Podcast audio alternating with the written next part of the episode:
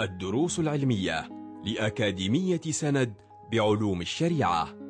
المرحلة الأولى شرح ميسر لمجموعة من المتون المختصرة تفيد المتلقي في دنياه وآخرته.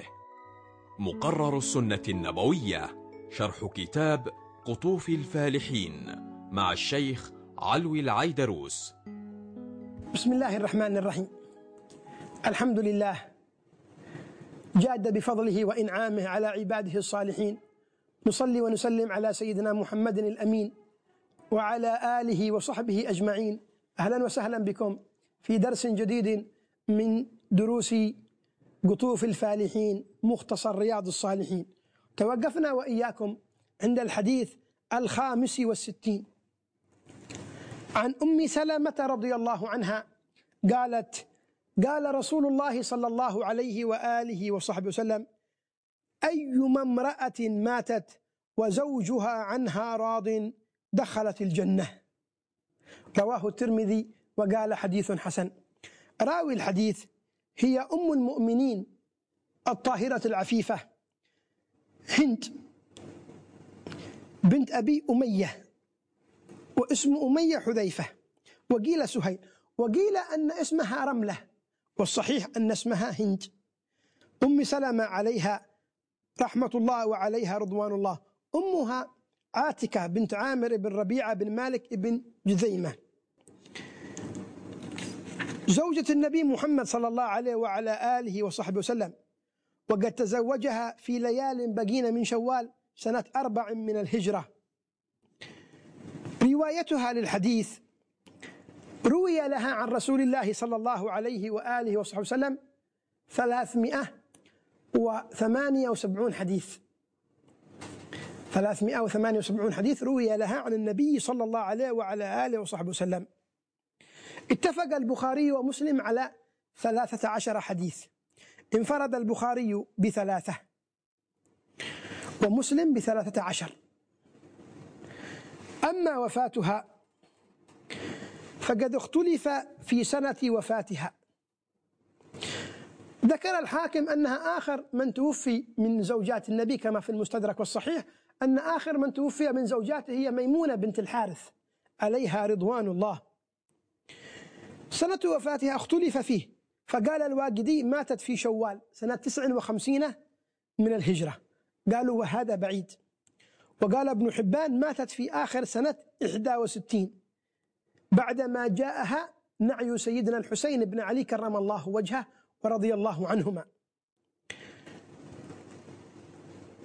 وعمرت حتى بلغت مقتل الحسين عليه رضوان الله كما ذكر ذلك الحافظ ابن حجر والصحيح ذلك. وقال بعضهم أنها توفيت سنة 62 وقد صلى عليها الصحابي الجليل سيدنا أبو هريرة عليه رضوان الله.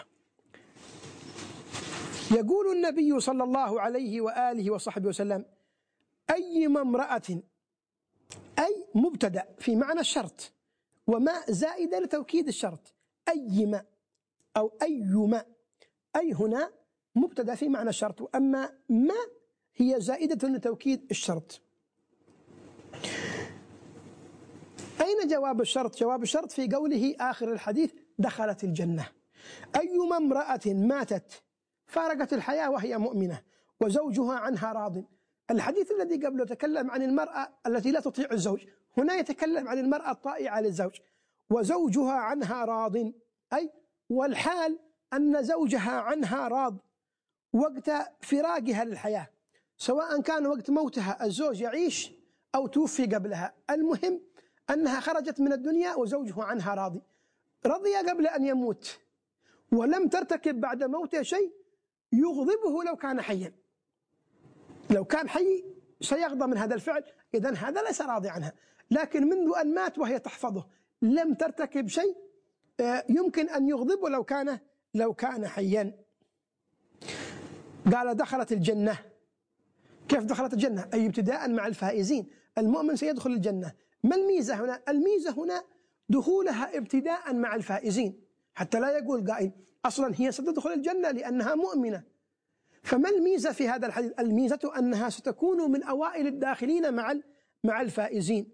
وإلا فكل من مات على الإسلام لا بد أن يدخل الجنة ولكن هذه فازت بالسبق فازت بالسبق لرضا زوجها عنها. يستفاد من الحديث أن رضا الزوج سبب مباشر لدخول الجنة ابتداء مع الفائزين إذا ماتت المرأة على الإيمان. أما لو مات على غير الإيمان والعياذ بالله فإن هذا لو كان زوجها عائش كان زوجها عايش عاد حي ما مات لم يرضى عنها. فمعنى ذلك أنها لم تمت وزوجها عنها راضي. وكذلك يصل أخبار الأهل إلى الأموات في قبورهم. يخبرونهم كما جاء في الأخبار الصحيحة وقل اعملوا فسيرى الله عملكم ورسوله والمؤمنين والمؤمنون كما في الآية. إذا يوصلونهم الأخبار. نسأل الله سبحانه وتعالى أن يرزقنا الرضا. الحديث السادس والستون. عن أسامة بن زيد رضي الله عنه عن النبي صلى الله عليه وآله وصحبه وسلم قال ما تركت بعدي فتنة هي أضر على الرجال من النساء. متفق عليه. راوي الحديث حب رسول الله سيدنا أسامة بن زيد عليه رضوان الله.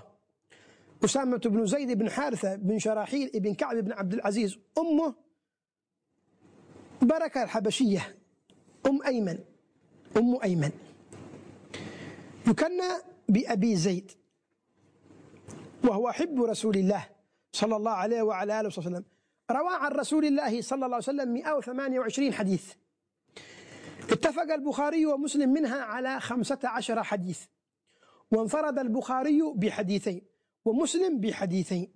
وقال بعضهم كما في عمدة القاري وسير أعلام النبلاء أنه انفرد البخاري بحديث ومسلم بحديثين. أما وفاته فقد توفي رضي الله عنه وأرضاه في سنة أربع وخمسين على أصح الأقوال كما قاله ابن عبد البر. سنة أربع وخمسين.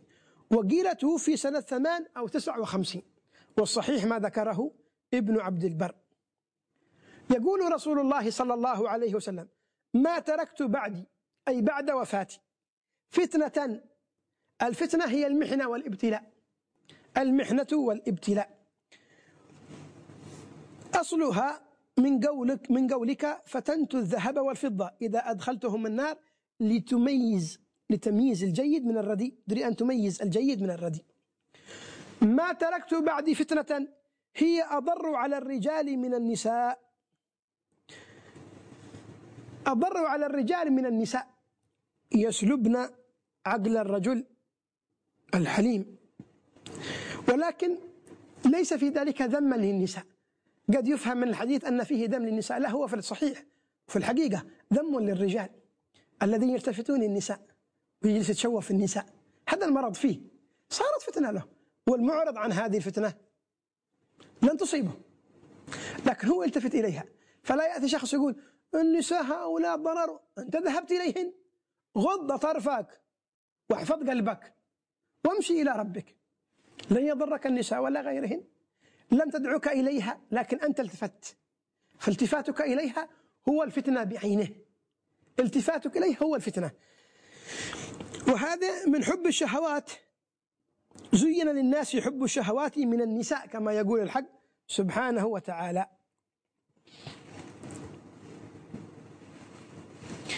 الطباع كثيرا ما تميل إلى النساء وتقع في الحرام لأجلهن.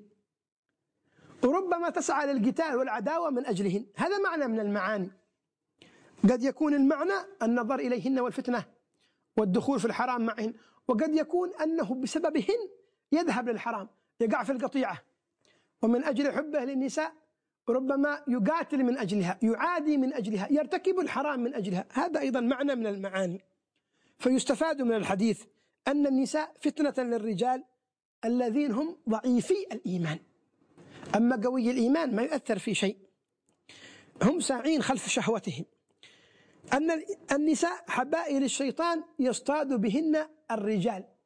الرجال المتخلفين الذين يميلون إلى يسمعون ولا يرجعون ولا يتوبون. الشيطان يصطادهم.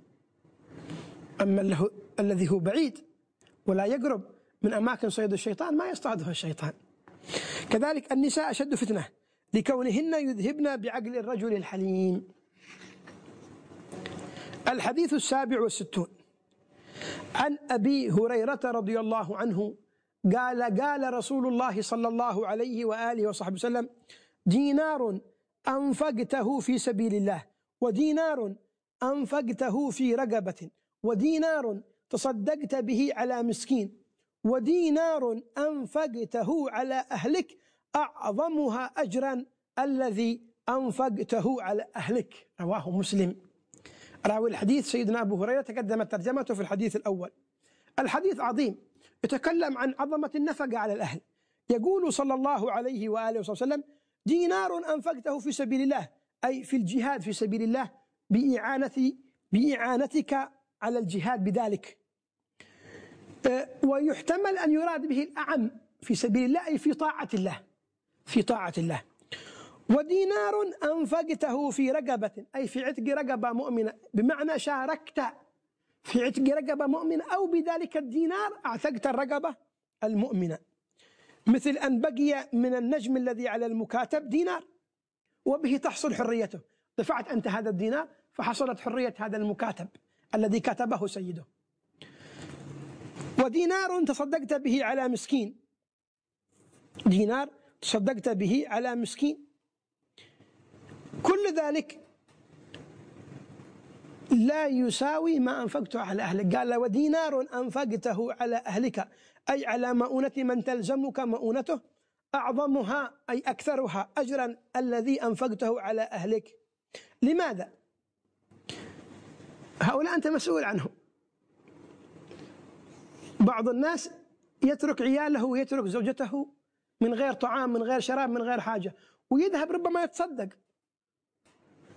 يعمل أعمال خيرية لغير أهله وأهله مساكين محتاجين.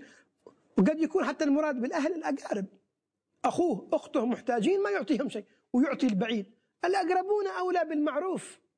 فهذا الذي ينفق الأموال ويترك أهله ما عرف معنى الإنفاق حقيقة.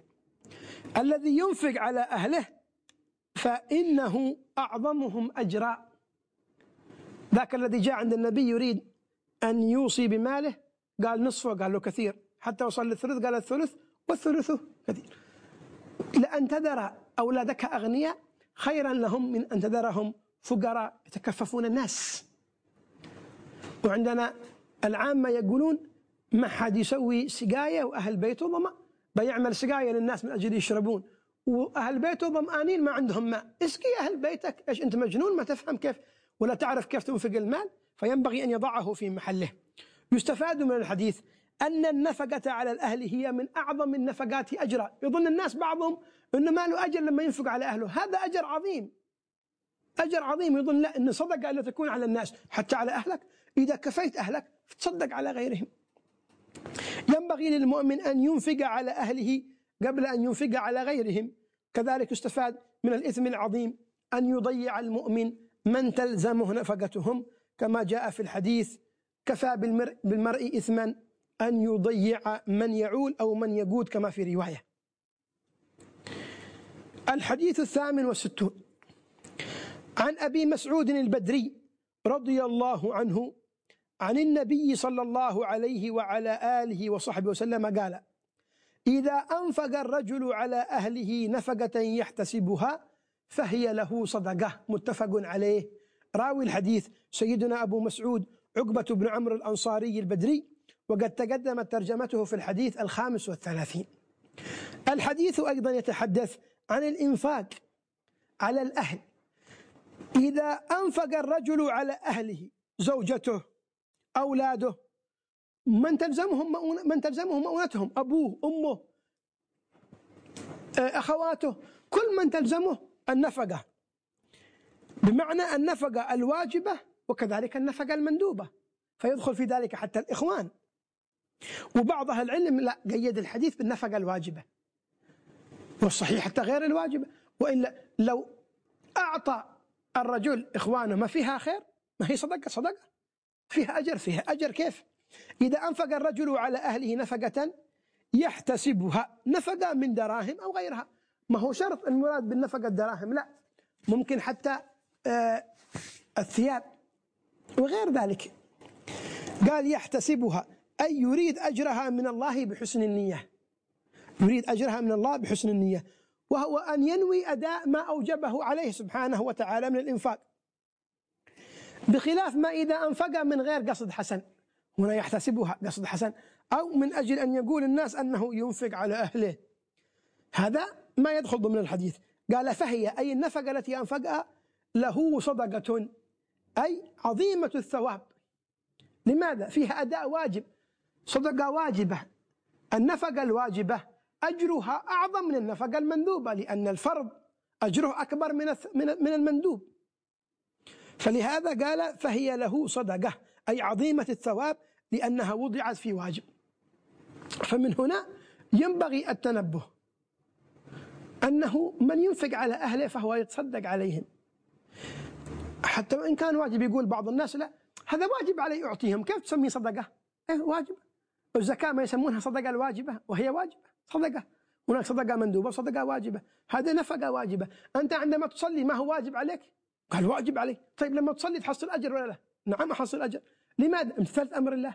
وكذلك هذا صدقة على الأهل واجبة. طيب أعطيتهم. قالوا حتى لو كان زائد عن الواجب. أعطيتهم ما يحتاجون وزدتهم كذلك. أيضا لك من الله الأجر. لا شيء يضيع عند الله. نسأل الله سبحانه وتعالى أن يوفقنا لكل خير وأن يبعدنا عن كل شر وبؤس وضير.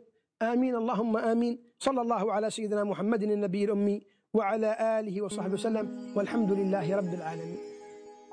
كنتم مع الدروس العلمية لأكاديمية سند بعلوم الشريعة. يمكنكم متابعة جميع الدروس عبر موقع الأكاديمية وتطبيقاتها الإلكترونية. سند علم سلوك دعوة.